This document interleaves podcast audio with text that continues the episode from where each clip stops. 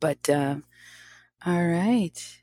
So, uh, hello and welcome to the Shades of Green podcast. I'm excited to have um, my guest Kyra Woods join us.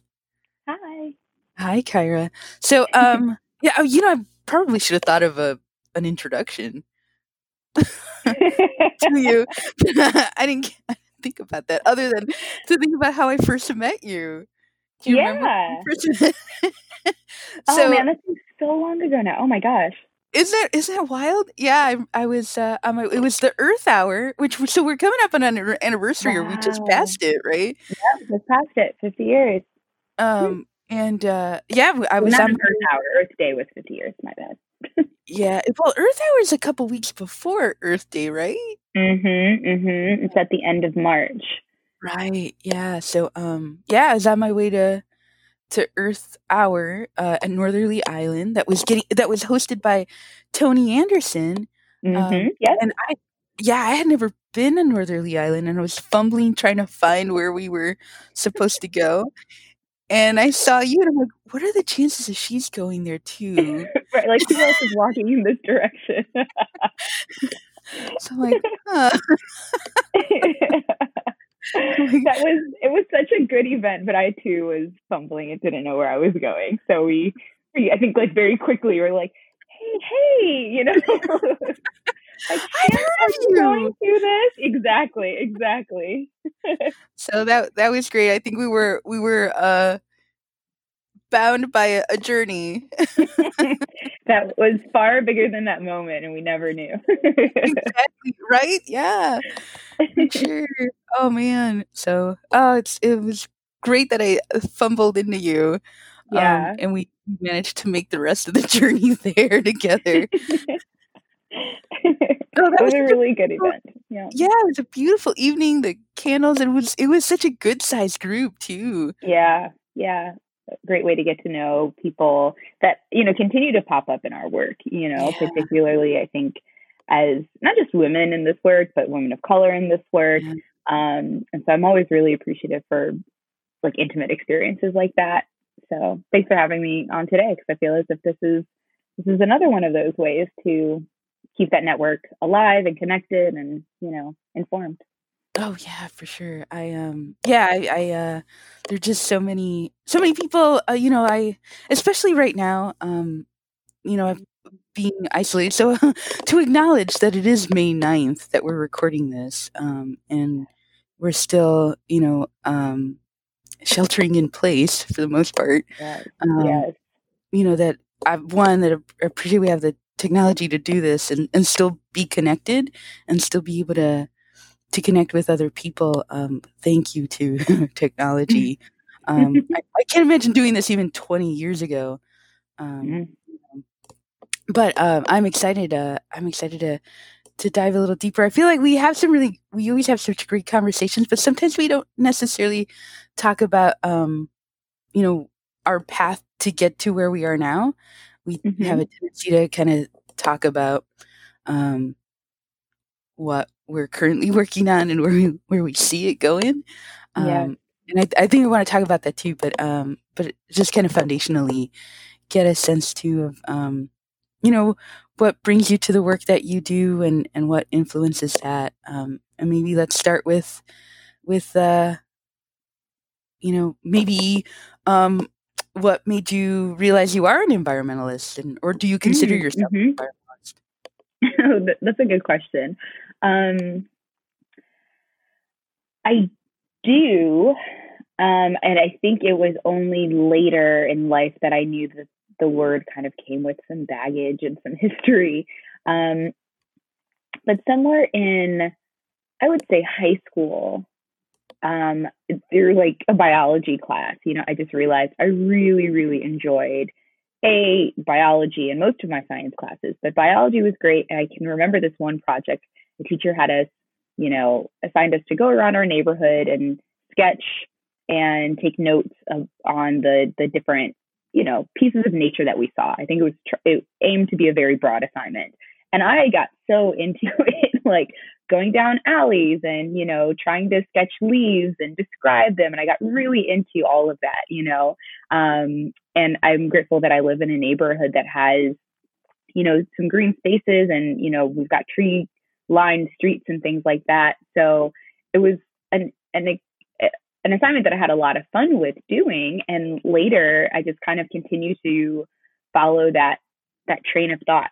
So my mom thought it would be great if I was a researcher, and that seemed personally a little confining and um, a little boring for my taste. Um, but it was in high school, and like senior year, I got involved with the club called Model United Nations, and we started. Uh, we went to a conference as a team, and in my conference section, we talked about access to clean water.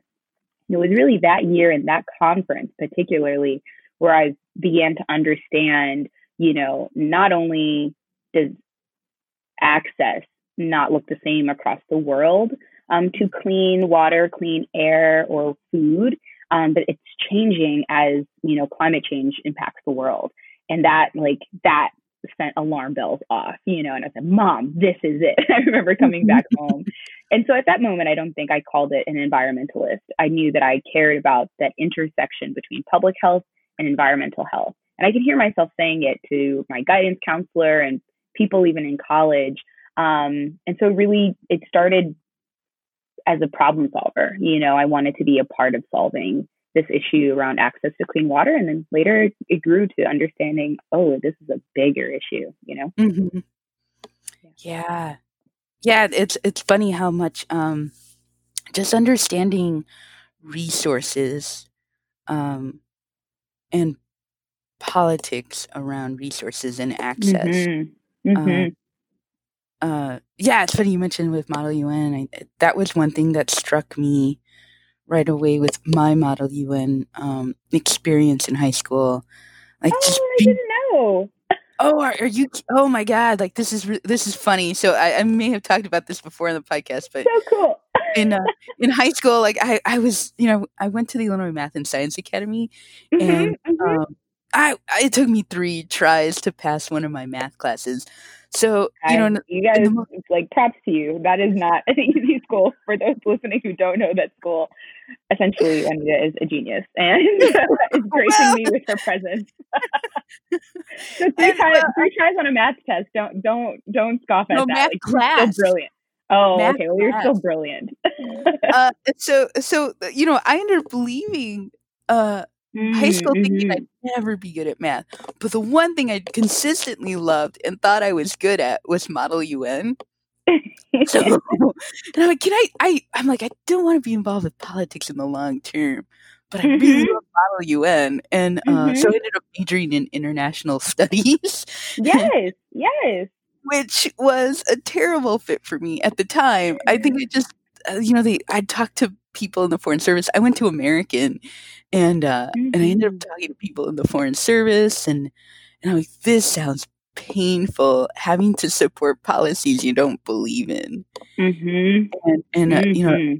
that was one thing that I really really struggled with, and I'm like, I'm never gonna be good at that.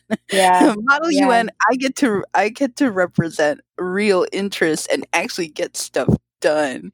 Yeah, and and uh, the thing was, it's it's nice because it's in a bubble. Um, but um, but uh, but that's one thing that really struck me with with geopolitics that really upset me was, um, and at the time I didn't see it as as as an myself as an environmentalist, and at the time, the conversation um, we had around the environment was really about overpopulation, mm-hmm, and that was the mm-hmm. concern. Mm-hmm. Um, and and it was funny that it was framed in that way that you know it implied this that not everyone had a right to reproduce and have yep. children very um, dangerous yeah that conversation mm-hmm. and and it was funny because that's the way i saw things at the time like not it's irresponsible to not have access to resources and still expect to keep having children it, it's really funny like the if when it's framed that way yeah and it's dangerous because it's not I, I think i too didn't have as many people i guess saying but we consume a lot here you know yeah. like people weren't as self-reflective in that way you know when you're just like yeah, this is topsy turvy, and actually they could, yeah, it, it's it's it's a slippery slope for sure. For sure, but um, but yeah, that's that was my my tangent into um geopolitics. yeah, that's so crazy that, that like at some point like I think we're in a different age category, but like mm-hmm. it's just like just by a little bit. We may have run into each other at a conference, yeah, or visiting a conference or something like that. That's funny. Oh, that's so cool. Yeah, um, yeah. I still think of myself as an environmentalist, and um, but yeah, it's that's really interesting. Yeah, that that's that's where we kind of start sometimes. Um, with how we're where we are with where we are and, and environmental justice. Juanita, um, I lost you. You know, uh, yes, that well, that's great. And so, um, I lost my train of thought with that, but um, so, um, when I guess when was it that you started to think about yourself as a as an environmentalist? Yeah, that's a good question. Um, I would say I guess other people started seeing me as that first. You know, like I don't think I really called it that. It was just what I was particularly passionate about access to clean water and um, trying to make sure that people had access to that and also interested in how to either create more clean water, you know, through engineering feats or whatever it was. So, um, so I continued to in college. I went abroad and I did some water work um, in Honduras as well as Ghana, and it was really more organizing um, when I was in in West Africa. Um, and so people, I think, began to attribute that name to me more than anything. It was like you care about the environment, therefore you are an environmentalist. And I was like, sure, okay, sounds fine. And um, it it it began to stick, I think, as I began to learn more about other, you know, inequities and you know all of the laws and acts that came out of the 70s and 60s you know just really seeing our country try to hmm, better address our, our, natural resource management um, as well as like you were mentioning the geopolitics of the rest of the world so i, I really think i came into that some time in college um, and then i yeah, I studied environmental engineering when I was in school, and I always kind of knew that that is what I that space is where I wanted to be involved. That's where I felt happiest and most comfortable. And I don't come from a family that hikes or boats or anything like that. So yeah. in many ways, it didn't look like the other environmentalists that people were talking about. It was just like this is what I was interested in. So I began volunteering with Sierra Club as a volunteer. Well, the I began volunteering with Sierra Club in around 2015, 2016. And and I think that almost like just put the seal on it for for people, you know. um, but it was still always with that interest around uh, access to clean water. So I, I think that's it's, it's, really in college where I began to grow those roots and um, see it as such. But there's always, to me, there's always been this piece about people involved. You know, there's this planet and people that I don't think always aligns with some of those who have called themselves environmentalists for decades past. Yeah. Um, yeah. yeah. I don't know if that's like the best answer, but no, no, no it, it sounds uh well. I I I want to ask too. Like, did you did it take the experience of um being abroad to to better understand or or, or maybe see um, how much inequity there was around um, access at home. Sure. Oh yes, yes, yes. I would say yes. Um, so the challenge is that in college and in high school, right, everything with Model United Nations is with this international lens. And I, I definitely grew up in a, a context, you know, family as well as my extended family and those within my extracurriculars, like we were always looking outside of the US, you know, for learning and, you know, extension and growth, you know, like you wanted to study abroad with school and stuff like that. So we were very quick to be able to um, analyze these problems as an external issue. And I didn't really understand or see or know about some of the things that were happening, not only here in Chicago, but, you know, across the country until I, I began to study more in college. Um, so my heart was really set on doing this work internationally. And I still think I, I, I want to be able to be a part of that work, but it took going abroad and coming back in some ways, yeah, to say, actually, there are things that are going on here. And it, it took groups like, you know, EOC, as well as some of the other work that I began doing with Sierra Club to learn more about, you know, environmental justice here in Chicago. And it was stunning. And I was upset, to be honest, that like yeah. those connections weren't made. Like, why the heck do we need to go anywhere else? You know, like mm-hmm. there were two coal plants here and, you know, all the work down on the far south side and then the southeast side, you know, so um yeah, it wasn't until later that I learned about those things. Um sometimes I'm a little embarrassed to say so, but I think it's important for others to know um, mm-hmm. that many of us in this work don't find out about it until later too. So yeah, I um yeah, I think sometimes to um as a, a person of color in operating in you know the mainstream I think sometimes I have these expectations sometimes that we are somehow just intrinsically better informed um, yeah. or intrinsically understand diversity mm-hmm. equity inclusion um, mm-hmm. i mean we we we're not necessarily any better at training people or understanding that and mm-hmm. it ends mm-hmm. up kind of being on us to do it or the expectation on us to do it yeah um, and i think which, sometimes the cha- go ahead go ahead. Oh no no go ahead. I was thinking the challenge with that for me in many in many moments is that like we're still operating in a in a greater system mm-hmm. right that's still skewed. So i even if you think i'm more equipped or you know and like i like how you said it like intrinsically capable of training about dei and things like that like that's just not how the paradigm works here. So um yeah this is not just about training my people or other people about how to how to operate any better in the system like change the system. So, right. yeah, yeah I, th- I, think that's that uh yeah exactly. It's it's not just us and um you know that that it's the system and and it's so much bigger than what we could be capable of doing just by being a person of color mm-hmm. mm-hmm. So, yeah. Yeah. Um, and we're not a monolith too, right? Like I know that kind of goes without saying for this audience, but sometimes that's really frustrating for me.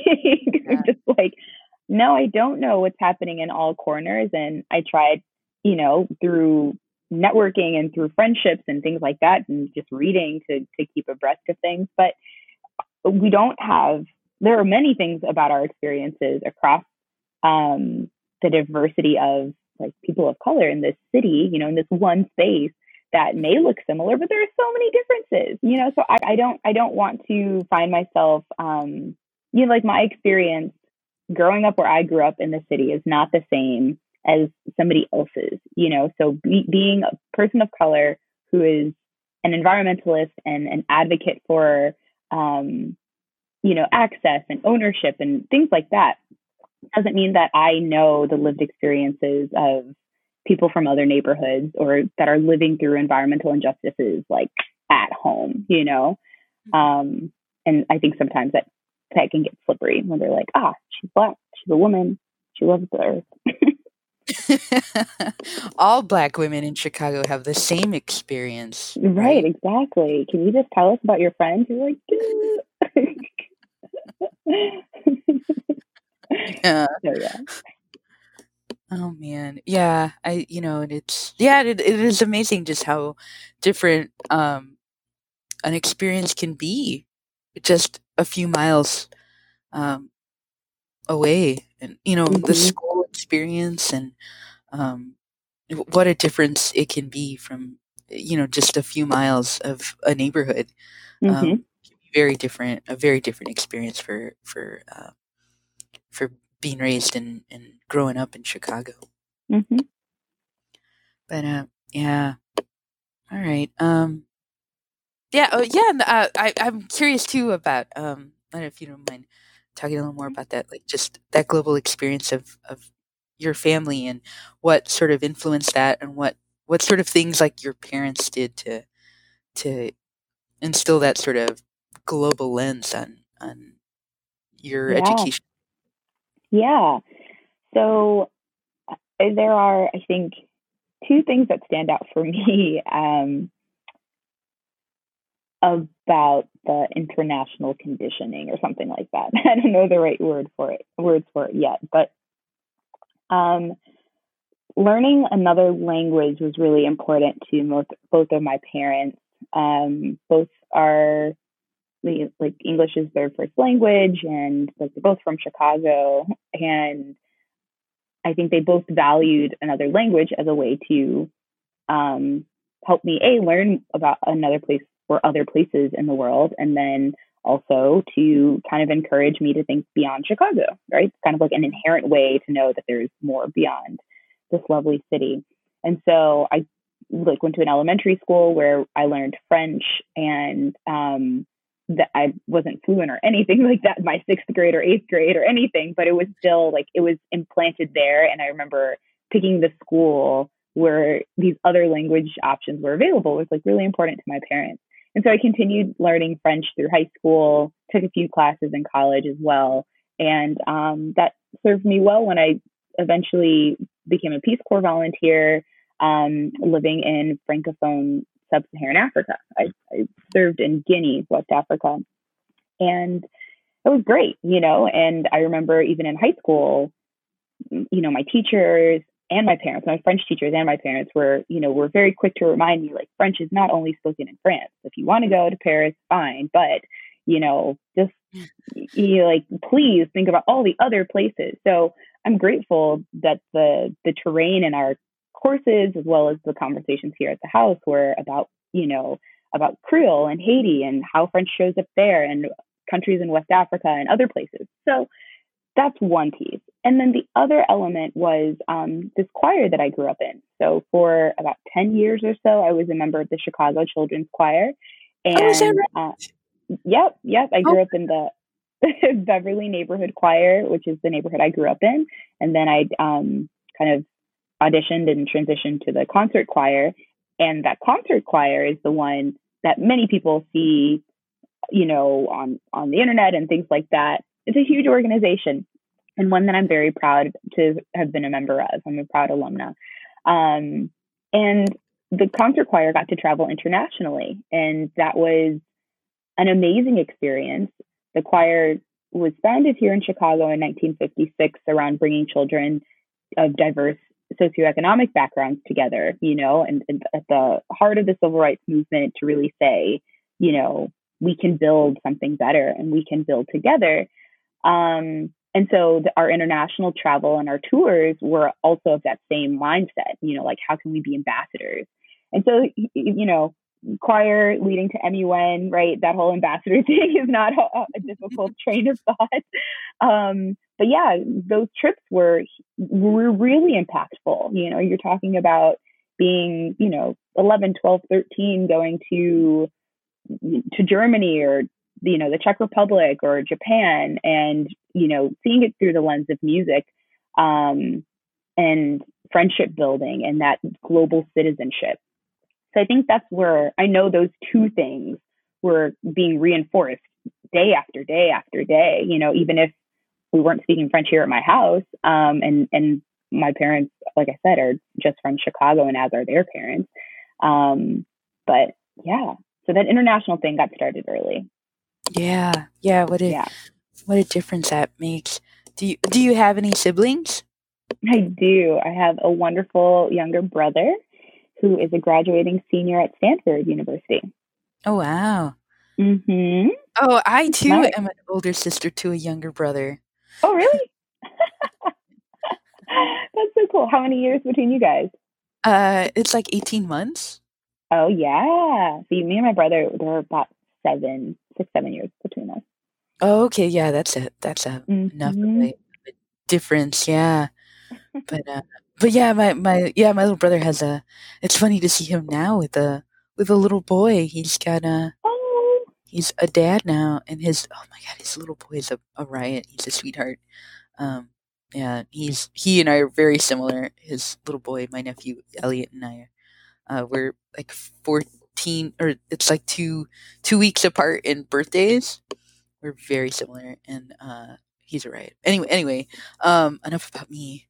Um, so um, yeah, I guess can you talk to a, a little more about the work you're doing now at Sierra Club? Oh, did I lose you again? Are you still there? okay. I'm I'm back. You're back too. Okay. you were going in and out, but your your bar was still there. Okay. hmm I have the shakiest internet connection. Um, I've been hearing some things about that. That some people are having like better internet connection and other people aren't. yeah. Yeah, I think I think there are different times of the day too when it seems to be hmm better. I don't know what what are my neighbors doing at this time. right. Go outside. Go outside. Um, right. Um, oh, okay. So, uh, so can you talk a little bit about what you're working on now? I would love to. Um, so currently, I am one of our campaign organizers with Sierra Club um, and the Illinois chapter, particularly. And so my work centers upon um, the conversation here in Chicago about a transition to 100% clean energy. And we, you know, want to move beyond our reliance on fossil fuels at large, but we know that how we make that transition really matters and that there are ways that create more co-benefits and the and how those co-benefits are distributed um, really matter in in making sure that we create a more equitable energy future for Chicagoans. Um, and so over the last few years, that's been that's looked like coalition building. Um, and I'm really proud of our team for writing and passing a resolution last year in City Council that actually sets the goal of 100% clean energy for the entire city. Um, at that time, Mayor Emanuel had already committed the city owned buildings to make that transition by 2025. But our, our resolution uh, laid out three things. A, by the end of 2020, we wanted to create like a transition plan um, about how that transition would take place for all buildings. And then point number two, that buildings, trans, all buildings across the city transition to 100% clean energy by 2035, and that the bus fleet, uh, but the CTA should be an electric fleet by 2040. So that was our resolution made in 2019. And um, yeah, so now, you know, we're just trying to get our ducks in a row to figure out really how to make that happen and do some listening across the city about what matters most to people. Um, and as you can imagine, or no, I think another thing to point out was that last year, right after the resolution passed, we actually had a transition in mayoral administration. So Rahm Emanuel was the outgoing mayor, and then we elected Mayor Lightfoot to office. We being the collective we of Chicago, Mhm. and um, and so yeah, Mayor Lightfoot is is now in office, and she just you know hit year one uh, about it must have been earlier this month, right? It was no, yeah, yeah, yeah. Anyway, um, she's just coming up on a, a full year. So Yeah. I only know this because it, it ends up also being I started the first day in my current job, the s- first day she started in hers, and I'm like, whoa, she's got a lot Oh. more responsibility than I do. yeah, but that's a, that's an easy marker. So I know, so I'll always remember the May 20th. Exactly, exactly. That's the inauguration date for sure. But that was a hot election, you know. That was Yeah. one that that took a lot of um, people by surprise. I think it was. I don't know. There was a lot. So it's been a it's been a full year, and then you know, 2020 has been what 2020 has been. Yeah, I Um, mean, you really get to see what our leaders are made of, you know. My goodness. and it's been it's been shocking, not surprising in many ways, but then also you're just like, what does this mean for our work? And I think as an environmentalist who is a person of color, who is a woman, you know, like you're you're just inundated with like what seems to be the most complex math problems of just like what does this mean for me? And what is the best thing for me to do? So um yeah. So right to, to answer your question like with a super super fine tip uh, right now there's a lot of you know support going on and a lot of listening that's going on um, uh, as an organization like sierra club um, and we're really just trying to make sure that our partners are being heard and seen and provided for in the way that they need in this moment, this completely unprecedented moment. Um, but also trying to encourage, you know, community groups as well as our like leaders um, to to work together to to really lay out a recovery plan that benefits people um, and and our economy. Yeah, I um yeah, I think um I know uh I had a I had a low moment a couple of weeks ago, I guess, um where uh well, I, I guess now is like late March now that I'm thinking about it. So that was Mhm. you know, over a month. Um Mhm. six. And uh, you know the wayshed and all this was going on and I'm like, "Oh my god, like what is this going to Mhm. mean for these things, climate action Mhm. everyone's going to see as um you know, a luxury, which Mm. isn't. Like how do we get past that? And um I was reading I have this this one really great um uh journalist I I read in the he's uh in the LA Times, he's from Orange County, Mhm. Gustavo Arellano, and uh, Mhm. he sends out a, a weekly newsletter, and he had this really great. Um, it was, it was really low, and I, he said something that really struck me, and I'm like, you know, um, that uh, he was on a conversation. He was on a Zoom call, and uh, and he was on the, the the Zoom call with a group of people, and and he said that um, that often we just sort of settle for what's offered to us and not what we deserve. Mm. Um, Mm. uh, but then he's like, he, he thought he was going to make that point with that, but someone trumped him with saying, wait a minute, you know, sometimes we just seek the transactional instead of looking at what could possibly be something transformative. You know, how do we look beyond the short term? Um, you know, and and trying to resolve the short term problems and patching things up to look just so much farther. What were those goals we had in January and Mhm. February? How can Mhm. we still look to that and come up with solutions that are, you know, addressing what we're currently working through, but also have that long, long view too, the, a Yeah. much sustainable, you know, future. And um, and it it really, oh my god, needed that at that moment. And I'm like, yes, Yeah. like, how do we stop being so short sighted? You know, with Absolutely. So I'm like, oh my god, that was that was really helpful. I was I'm like letting that still like sink in too. I'm like, oh yeah, that's that's that'll that'll preach for many a day. yeah, it just it's just something I keep keep touching back on. Um, because there's these, these moments where you're like, oh god, like it's just overwhelming. yeah. Um, and you just have to just take a step back and stop stop trying to have that reactional, you know, sort of Mhm. solution that you come up with, and just thinking longer term and how how is this a much more sustainable solution for you know. Uh, uh, yeah, it, it's been something I've been kind of thinking through and have been sort of meditating on the Mhm. last um, month and a half. Um, Mhm. you know, so yeah, but um, yeah, right. yeah, yeah, it, it's been amazing to see. You know, um, you know, leadership and the people that have stepped up to, um, you know, and, and and that's the thing. I think in um, when times are trying, when times are difficult, you know, things are more difficult than when things are easy. Mhm. And you know, and and I mean that's the time when we get to see people step up in a way they may not have before.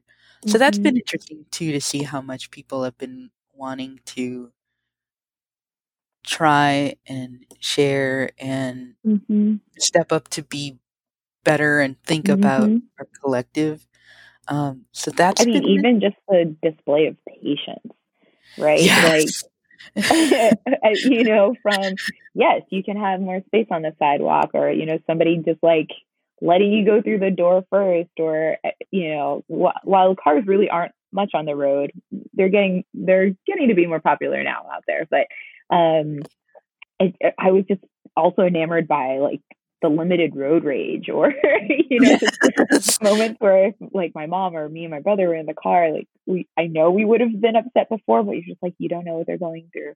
And I just hope that, you know, even if people don't do the like all of the mutual aid work or the, you know, the, the quote unquote bigger things, that at least we can hold on to some of that, you know, that Yeah. that grace and that kindness and that patience with people um, you know, beyond the state of emergency because as all the you know reportings and modeling show like this is going to be around but we're not going you know, like but at some point we're going to move out of this super super sensitive phase. And i need people to be sensitive you know because the people families will still be going through things and families will be prayerfully rebounding you know and you know just kind of getting their their things together again. But you know i at least hope that we can treat each other with grace and patience and kindness still Yeah, it's it's funny you say that. I was having I was talking about this with my mother the other day. You know, it, it, because I'm I tend to be very impatient and um, you know, especially at grocery stores. Like I I'm in there, I'm out of there. I just, you know, I'm I'm I'm there for business. I'm not there to, you know, dilly dally. And so um I was I was it was my first trip to Trader Joe's after all of this started. And I uh-huh was to- I was looking for some sense of normalcy. oh like I I need my little Trader Joe's stuff, right?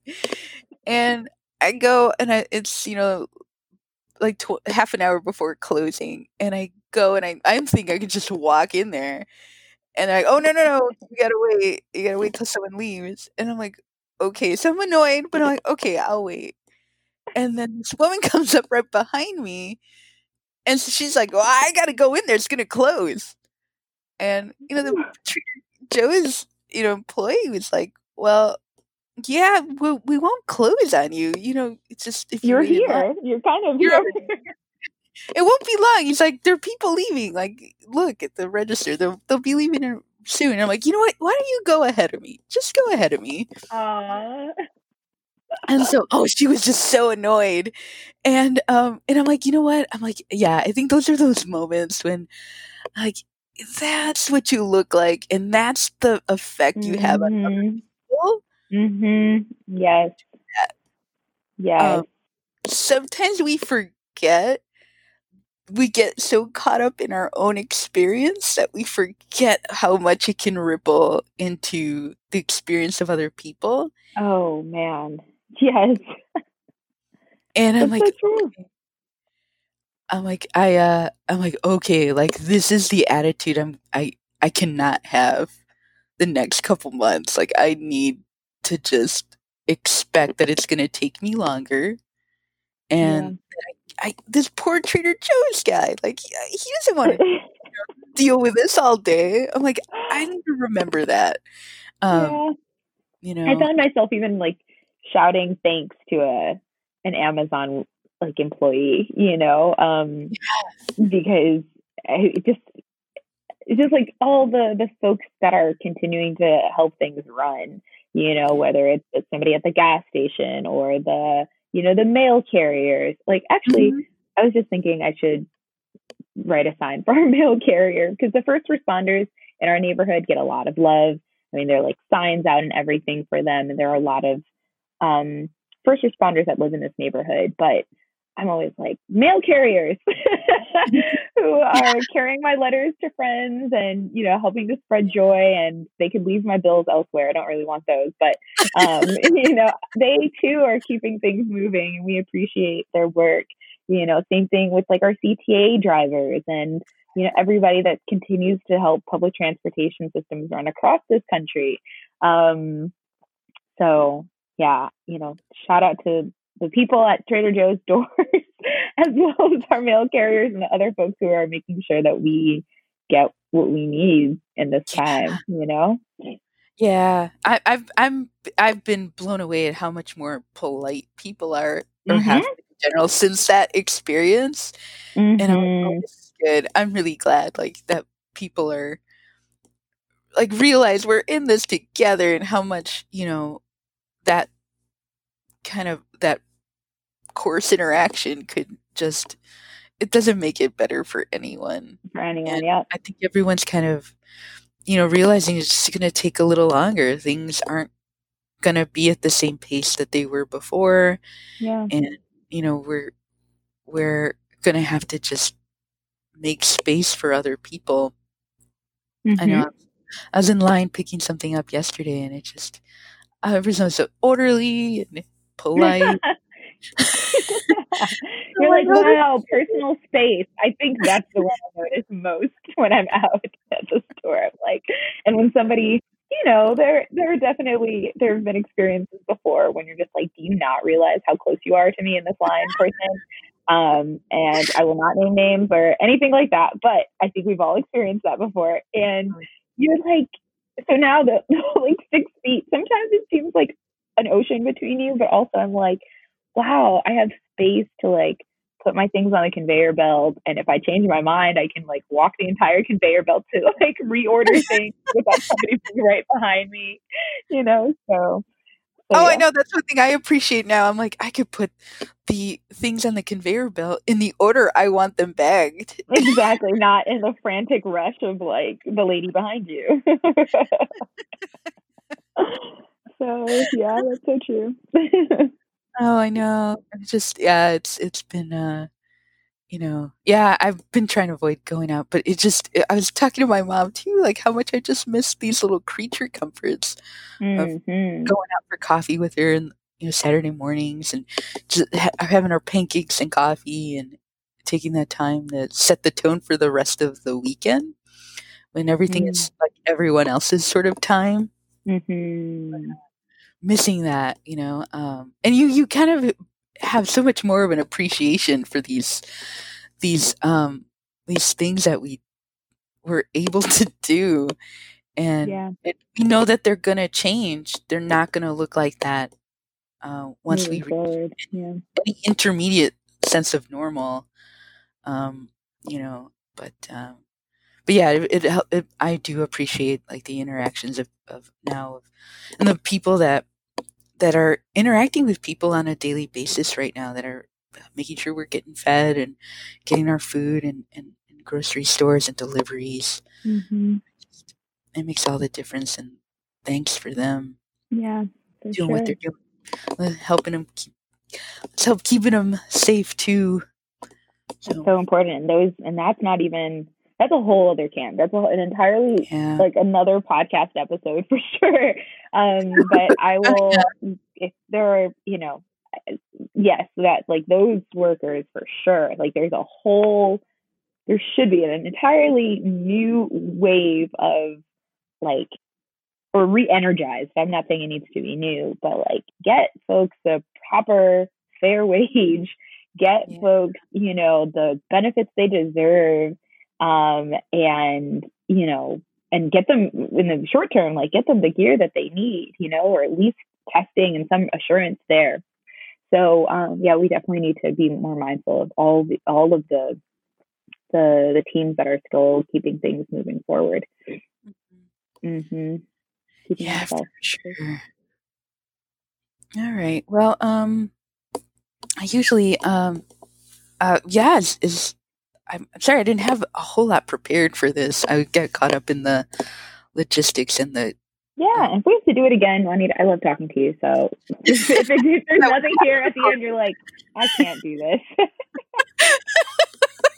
I have Kyra was an environmentalist and she learned French. I'm sorry, I, did everyone. it just it, it's funny too because like I think I'm uh, you know I relate to people you know but um but it's I think part of it's just it's been emotionally um difficult too like I you know it's I'm still recovering from and grieving for you know my Mm. podcast co-host Mhm. Mhm. you know who made this so much more fun in a way that you know a part of it was that it was our time to catch up too Yeah. um, Yeah. And um, that's why it's taken me so long to do it. And um, you know, I, I I still I still wanted to do it, and I still enjoy this. Um, but like it just I, it, it took me a while to get back to it, and I kept meaning to, and I'm like I just need to commit to doing it and and make it happen because I I think people are still interested, and I think like that there's still a lot of interesting people that are environmentalists of color to talk to for sure. Absolutely. And I'm I'm Absolutely. we appreciate you. We do. and take that that you know, you're absolutely right. Like grieving is a process in so many ways and not I don't know. I'm not a therapist, but I don't know that it really knows an end or like full closure. So please do be kind to yourself, you know, and as patient as you are with the guy at Trader Joe's and the lady at Trader Joe's. because it's so true. You know, it's it just takes time. So where we can be helpful, please do let us know. Yeah, yeah, I know sometimes it can be so much easier to be compassionate for someone else than for Mhm. yourself. Mhm. Don't I know? I get that one. yeah, yeah. yeah. Oh no, no. I'm so grateful that you um you were willing to do this and, and get on a phone call and and um fumble through uh, the tech with me for this. That's Um great. Now you know. You know, I- that's why I was like, I'm still here. Like, good thing for you to know how this works. I did not get kicked off the line. I'm still here. It is still recording. uh, yeah, oh for sure. Yeah, we'll have to do this again. I think uh I'm I'm excited to see um too I, I did want to touch on that like where where you see um you were going to with with the Ready for 100 campaign and what the next steps are. Yeah. So our journey to 100% is not just about, you know, getting there, but how we get there and who gets there with us, you know? So we would really, as a, as a collective of environmental groups, environmental justice groups, labor advocates, you know, we've got some engineers on the team. Um, we really want to help bring this conversation to various neighborhoods and and in a way that's accessible. So right now we're um, trying to take a closer look at um, how much you know, not just like what people know about energy, because I I don't really want this just to be a conversation about solar panels, but rather how are we helping people, and more than possibly ever, um, or definitely in a long time for some families, like we we need to be looking for these cost savings, right? Uh, there's a lot that's going to be in the watershed of 2020. So, how do we help people better understand their utility bills? How they can um, better manage those? You know, what types of programs are available to help bring down some of those costs, uh, whether it's through the utility or through um, other other types of investments, and how do they get those things? So, I, I, I really think that 2020 will hold more communities listening um, and shaping of shaping the narrative of our journey to 100%. And if we can deliver that to the city and other local elected officials, that would be great. So that as they go and look for contracts and think about projects and capital investments, we have a very clear understanding of the benefits that communities are looking for. Um, and yeah, so energy can sometimes feel so dense because we, many folks just want to make sure that their lights come on and you know, many people in my generation aren't even familiar with like brownouts and blackouts in the way that just in the 90s, you know, in the 80s that that used to happen more often. And so we're just trying to to make this relevant um, and help people understand why their voice matters um, because energy is kind of this like cloaked thing that just happens. it seems like magic to a lot of a lot of us.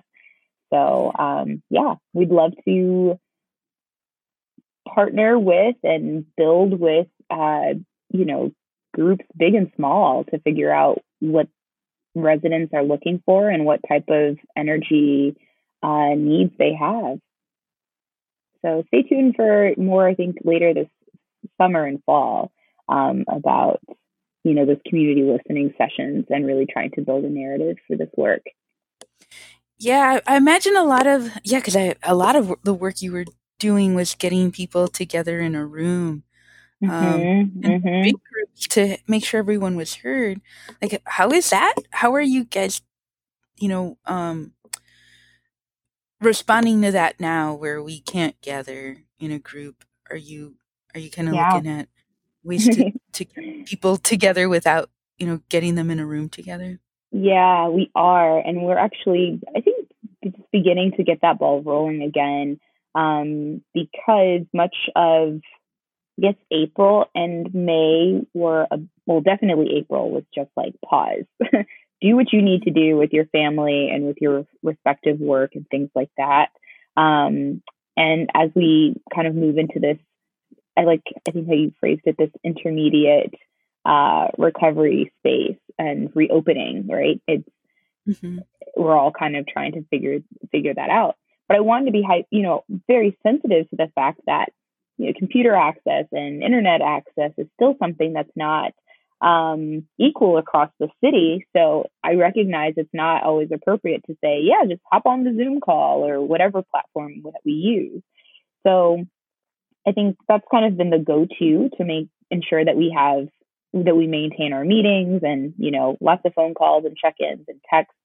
Um, but moving forward in the community meeting sense, I think we may just, you know, old school phone trees are still alive and well. um, mm-hmm. And as well as having some of those other more updated technologies. Um, I think this is where that real deep grassroots work is going to be critical um, to make sure that we we meet people where they are, and if that's surveying, if that's phone calls, um, so be it. But yeah, we're we're definitely trying to re-examine that. And if you've got some good ideas, I'm all ears because I don't want to make I don't want to make residents feel uncomfortable either. You know about coming to a room with 50 other people or you know even 30 people. Some people aren't going to want to do that, and they should still be able to engage in the conversation. Right. Yeah. Exactly. Um. Yeah, I think that's gonna. I, I imagine community organizing and um is yeah, like how that's going to have an impact is, um, you know, we can't put this on hold. We have mm-hmm. to keep moving forward. And I think now, especially, um, you know, thinking through any solutions that are, that are, um, are addressing, you know, the longer term and, and are thinking about a sustainable future. Mm-hmm. Mm-hmm. And access yeah. you know, I, you know, not even everybody watches like TV anymore. So thinking about just where are people plugging in, which is just, it seems like the basics of organizing to make sure that your message gets out. But um, I, I know that's become a very critical thing to understand because even if you run ads on on on TV or you, you know, like we have to think robustly and deeply about connecting messages to people. Um, mm-hmm. And so I, I, I try to find myself meditating on that a lot. And the fact is, it looks different in different places, but that's why that community leadership and that diversity of leadership is important. Um, so that you can you understand like okay yeah we need to have this on live streams on these platforms and we need to get our website up and going. Like that's something that we didn't really have tons of resources behind like in the last year. And we're like, okay, we need to make sure that we have a place, a landing page where people can go and learn more and plug in and offer input. So yeah, our um, our new handles RF100 Chi are live, and that's CHI at the end. Um, so people can stay tuned there, but we'll be we'll be rolling out some more things later this year because like you said the conversation is happening and the normal, unfortunately, is that they will happen without us.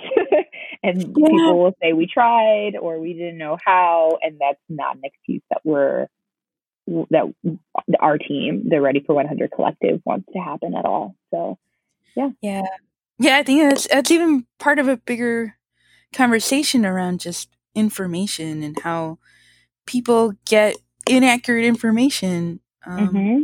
social media uh, and it's it may come from a, a, someone you know and it gets retweeted or reshared and mm-hmm. you think it's true and it may not necessarily be true because they're not necessarily vetting it yep and and they're just trying to do their part in making sure you know you know yeah so, did, did you get a lot of um text messages at the at the like forwarded chain text messages at the beginning of I guess the pandemic here, um, and before everybody was on quarantine. No, I feel as if that was like really a popular thing happening in my phone. It was just like, especially with my older relatives, that were just like, you, do you remember like chain emails that you know, they always end with like pass this on to seven people or something bad is going to happen to you. So the text wouldn't end with it, but it was like it was by the same person. Yeah, exactly. It was definitely like the same type of text. Um, and what sort of information was in them? Just like how people were getting sick or what the symptoms were, and and most of you know sometimes like most of it was true, but not all of it. Um, definitely you know, I feel as if older populations were talking a lot about, you know, what type of medication made you more more prone to it. So there was a lot going on about like Tylenol and ibuprofen and you know Advil. It just it was so much where you're just like, where did they get this from? Who sent this to them? And you know, who are these 30 other people I'm on a text chain with now who um who are like, thanks so much. You know, I'll pass this along. And I'm like, this is like two thirds correct or at least confirmed, you know. So um, you're absolutely right. We live in a, a moment of news where I think a lot of people are not sure what to believe fully. Um, and that's dangerous in a moment like this, you know, when you need accuracy and you need it to be quickly disseminated.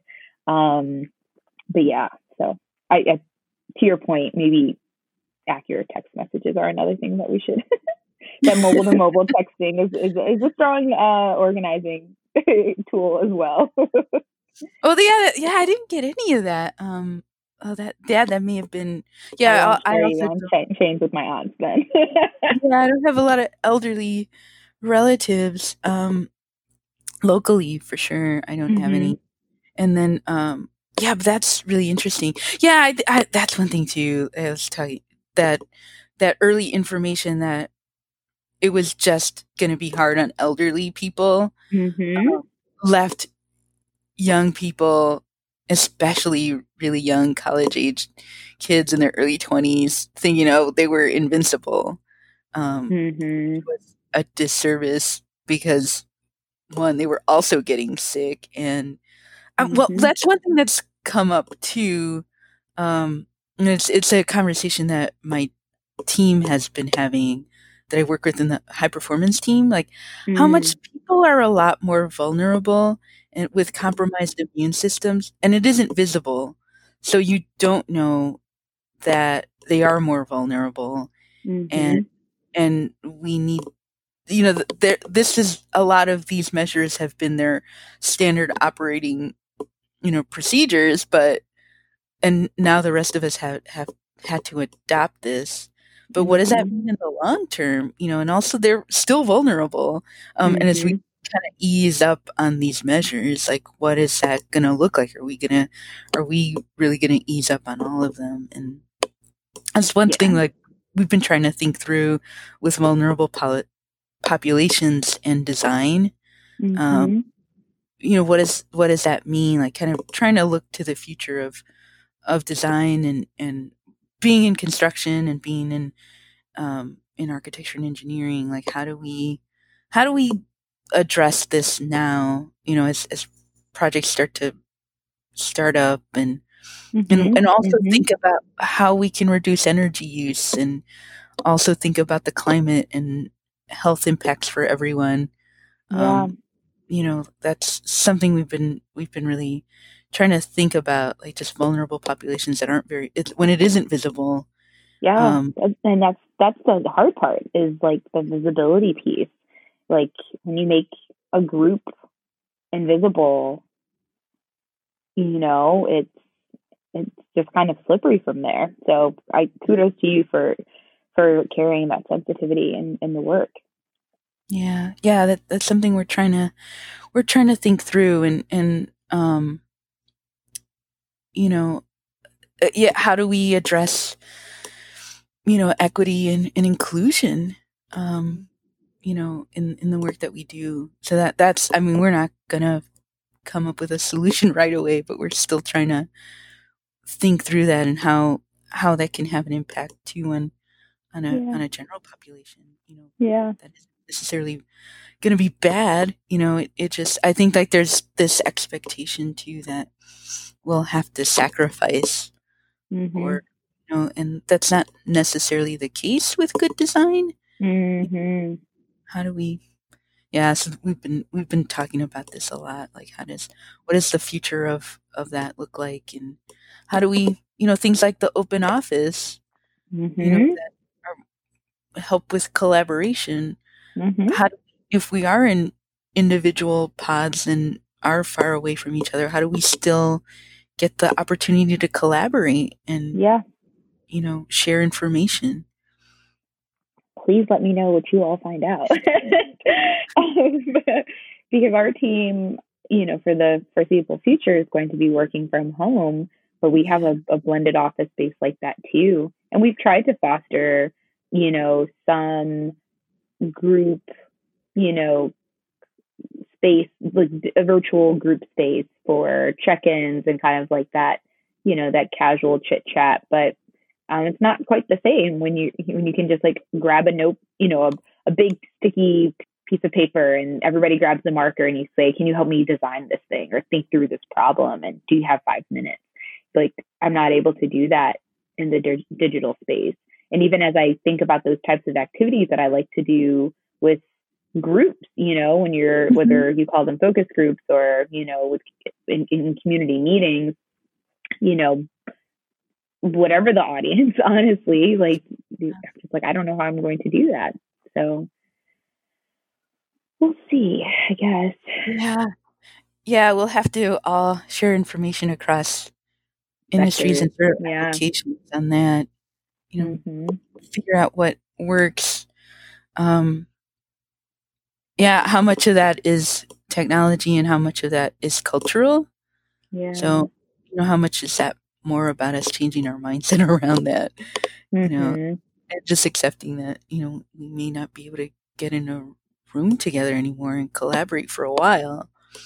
You but know, but also think. still- But Mhm. go ahead. No, go ahead. no, but but we still want to collaborate and we still want to make sure that other people are heard. How do we how do we bring people in? You know, to that space. Yeah.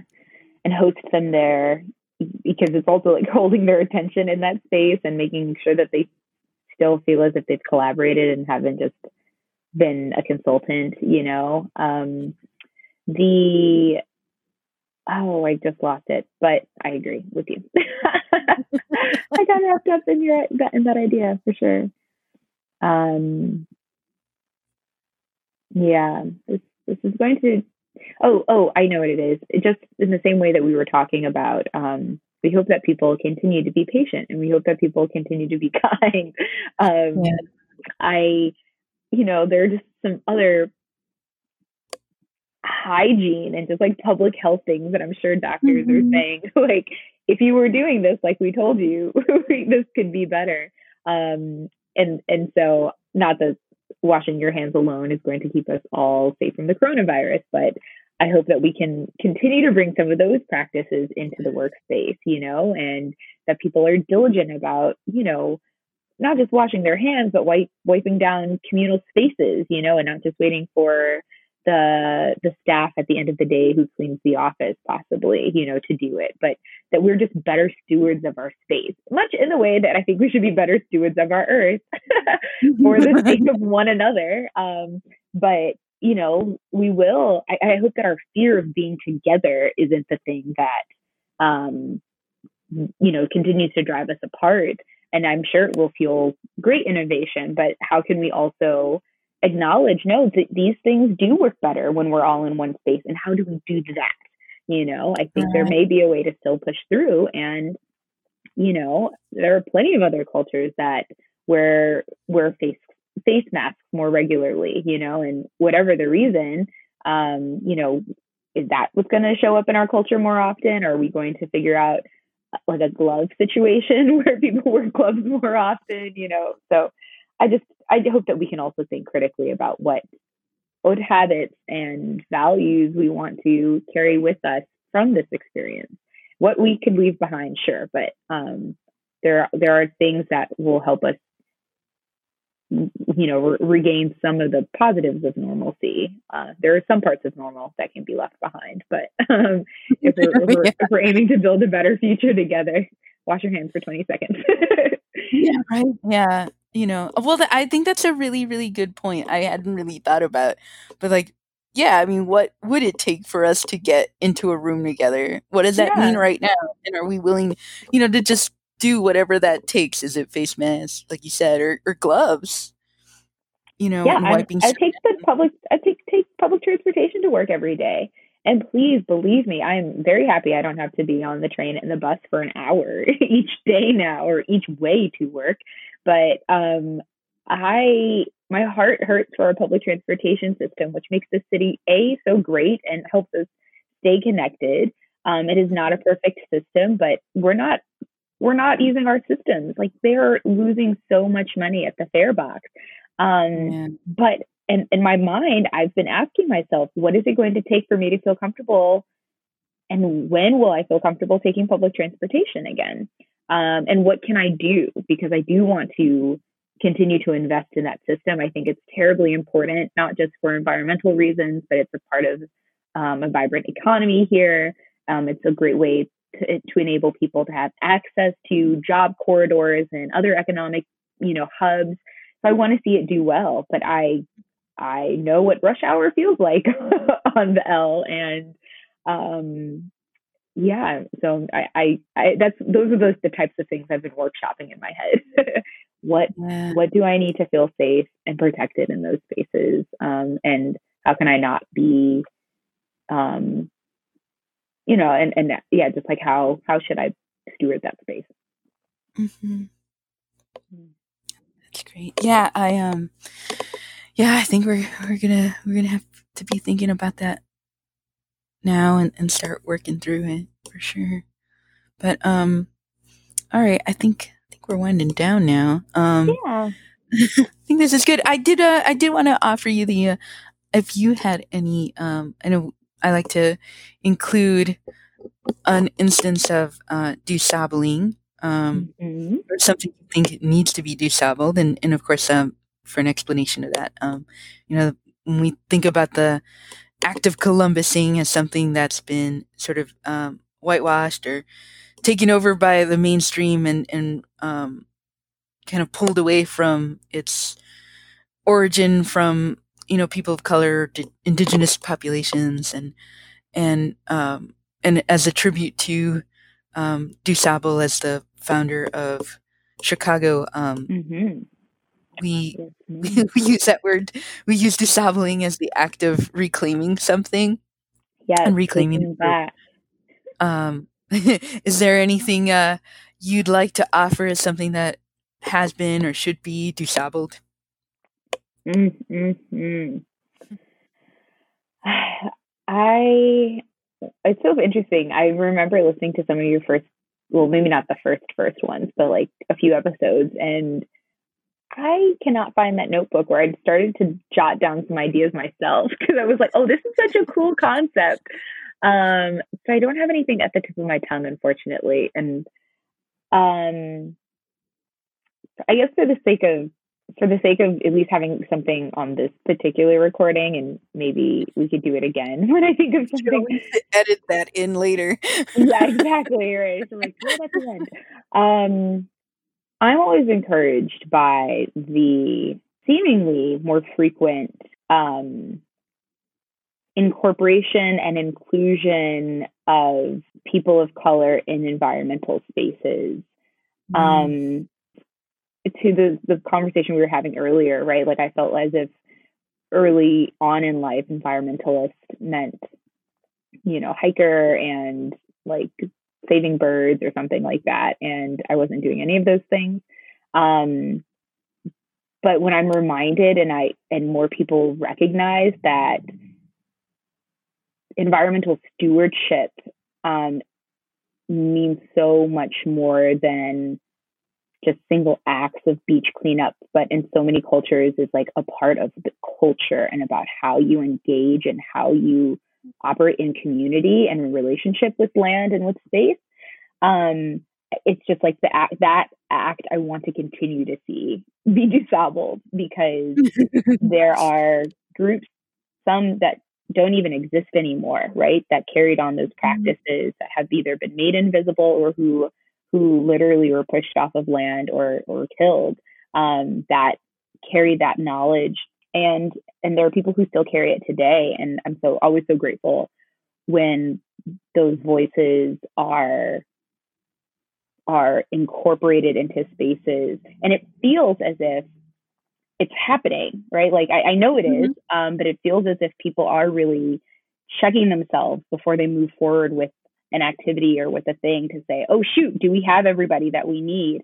And in some places, it feels checkboxy, right? Like, did we get this type of person? Did we get that type of person? And that's not enough. But I do think that there is something to be said by the the now seemingly more common pause that coordinators are experiencing and like causing they're they're causing themselves to pause to say, do we have who we need to have this conversation? Um, now, whether or not they stop and get the people together, that's another thing. But I, I feel as if the paradigm is shifting, like the the wheels are slowing down, so that people are are that those coordinators of these spaces are saying, nope, we have to acknowledge that history. Um, and I'm, I'm I'm grateful for that. And every time I see it happen, I'm like, yes, this should cause you to pause, and you mm-hmm. should be considerate of how you're engaging these voices um, and I, I, I also have to do that for myself too. Um, so let's continue to dusable um, the the environmentalist space. I guess that seems heavy, but um, yeah, but is. yeah, I don't know. That's what I've got for you today, Juanita. Oh. yeah, it, feels like a like a heavier episode. I think it just um, you know we um i mean that's just it. We're we're dealing with and especially when we're not trying to be really reactive and come up with short-term solutions like we need to have that big picture. Yeah. Know? so it just that big picture tends to be a little heavier you know than the the short term i'll think of something lighter like let's go do Sabal, like that soul food restaurant. I don't know. Like uh, I'm sorry, my brain works this way. well, I know. I think. Well, that's it too. Like, okay, I mean, something that may seem really light, like, has an it may have a really huge impact on an individual or a group of people. Just you know, totally. uh, this is heavy. I mean, dusabling is heavy. It isn't. It's not like uh, you know renaming. Um, and even something as seemingly, you know, small as you know, renaming a a, a team, Street, a sports yeah, team. yeah. You know? Oh my gosh, goodness gracious, that you know? that conversation is one that also needs renewed energy because it's like, y'all, like we've got we've got to do better. um, yeah, it just, but that's the way we've always done it. That's the way it's been, and it's like, well, yeah. no, like it just yeah, it just because it wasn't okay back then either. yeah. Totally exactly. True. So yeah, I um yeah, there's it, it just it, it is heavy. Dusabling is just heavy because it is just by its act, by the, the nature of it, it is, you know, reclaiming something that's been taken. Yeah. You know, for it sure. isn't um it isn't something really simple like um, you know, even even with food, you know, with cuisine, with I was thinking about that uh Mhm. earlier with um quinoa, you know, it's super Mm. trendy, you know, but do we do we acknowledge its origins and do we acknowledge you know how it's sustained yeah you know an indigenous population because of their their you know work in in genetically modifying it and growing quinoa you know i think like that's something that that we don't always acknowledge as trendy as it is a little quinoa salad um it's really easy to take food um you know especially from a group and not necessarily respect that group Absolutely. Absolutely. No matter what's written on the side of the cart carton, you know, or the bag, you know. Um, that's a that's a very good point. I wish I had something like quinoa. Oh my goodness. Okay, I'm gonna look around my room some more.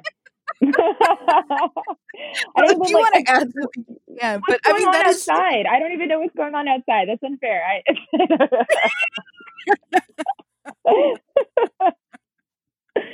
oh okay so i'll let you in on a little secret um?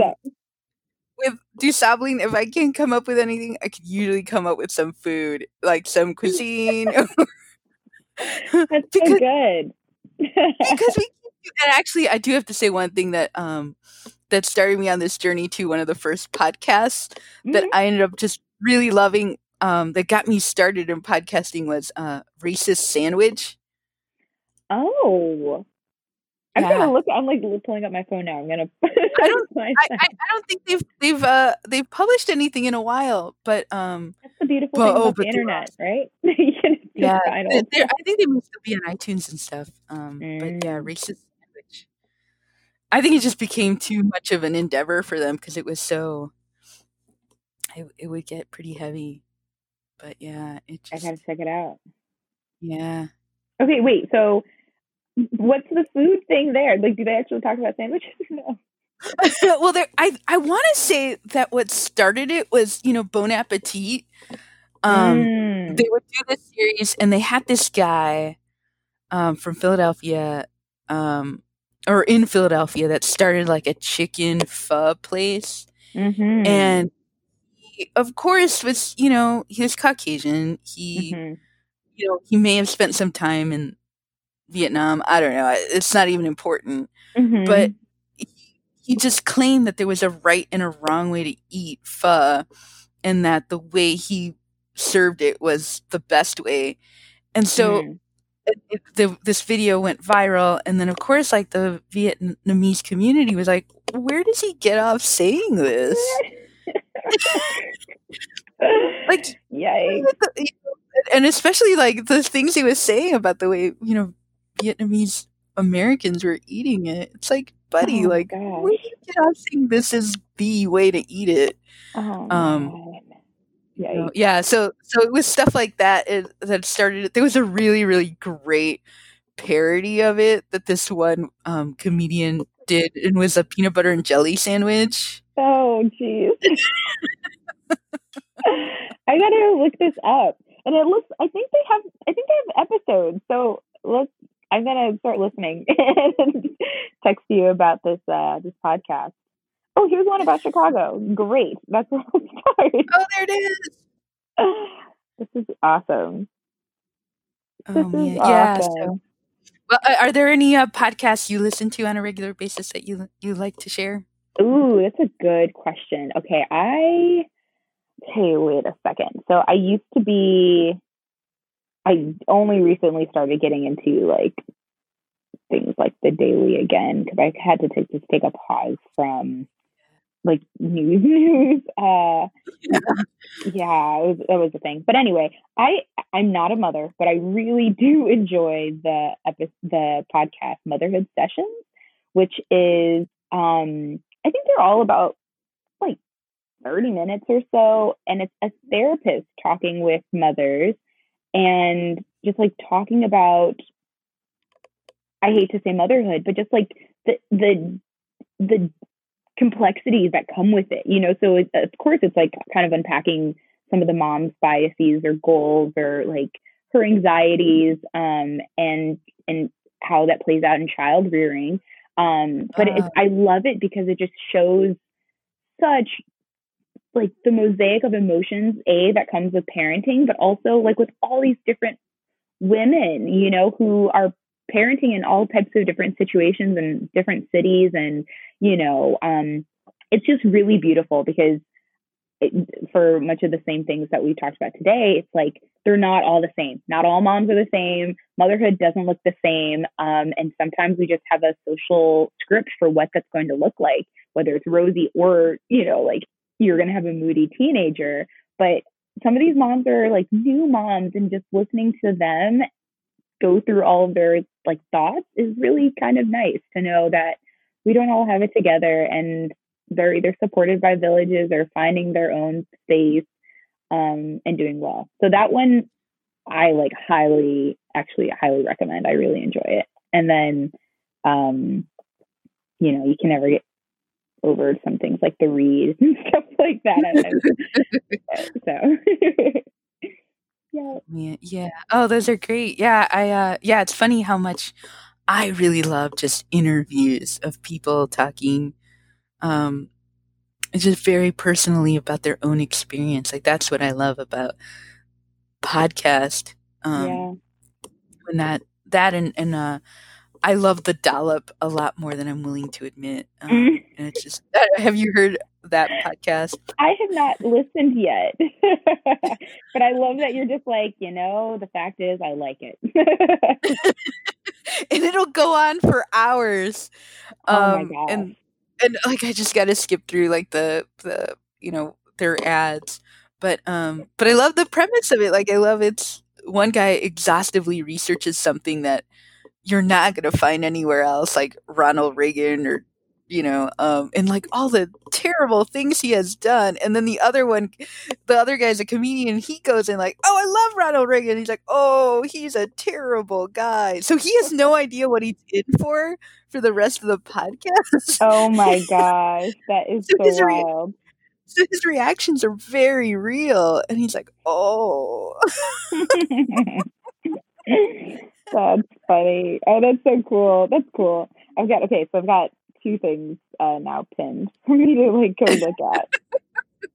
They're so very different, but uh, I think uh, I think you'll appreciate them. But the dollop, especially, I think like that is um, that is a yeah the thing. It's stuff like you wouldn't otherwise hear about. Um, the guy that um, was that came up with refrigerants, you oh. know, and, oh. and yeah, you got to listen to that wow. one. Wow, we've got some we've got some talking to do apparently. With we, we may just do a podcast about other podcasts we've listened to. I don't know. i love it. I love it. Well yeah because we've covered like the gamut here like a, a, bit of news some pop culture you know some it's good. Okay as if you needed another project but uh keep me in mind oh, oh, oh Kyra, so, so great to get to talk to you. Thank you so much for for talking to me and and talking to me on a on the podcast. So you you have the honor of being my first podcast guest. Oh man, that is crazy! I'm so excited.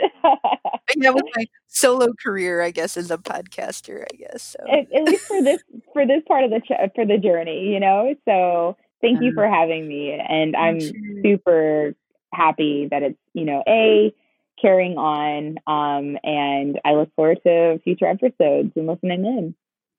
Yeah, thank you. Yeah, of and then um, yeah. Okay, so I, I think I'll I'll stop now.